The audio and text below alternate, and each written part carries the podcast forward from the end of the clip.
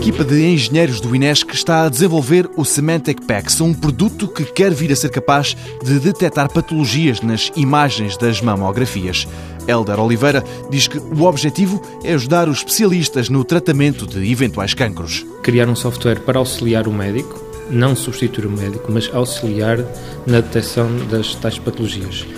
O paciente faz uh, o exame normal de mamografia, depois essa imagem de mamografia entra no software, onde são dadas algumas pistas ao médico pela presença de massas ou calcificações, podendo indicar que tipo é de cada característica e também se é maligno ou benigno o cancro detectado. O Semantic PAX funciona por comparação. No seu CERN tem uma cada vez maior base de dados de mamografias e um algoritmo capaz de comparar o exame que acaba de ser feito a todos os outros que estão para trás. Em caso de suspeita, o Semantic PAX assinala. O programa ainda está a ser trabalhado, mas os resultados são prometedores. Temos alguns resultados positivos, isto é, nós conseguimos garantir que, em termos numéricos, garantimos 70% das imagens, conseguimos detectar que elas são benignas sem perder casos malignos.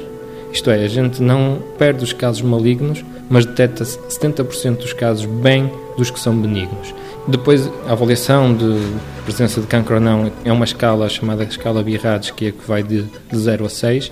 A gente consegue dizer que é benigno ainda não estamos na fase de determinar a malignidade dos casos. Está visto, não é para já que o Semantic Pack se transforma num produto e entra no mercado, mas o caminho está a ser feito. O projeto começou há ano e meio.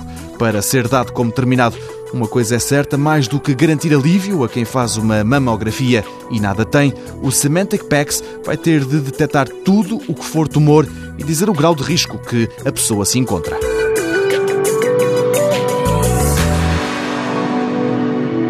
Mundo Novo, um programa do Concurso Nacional de Inovação BSTSF.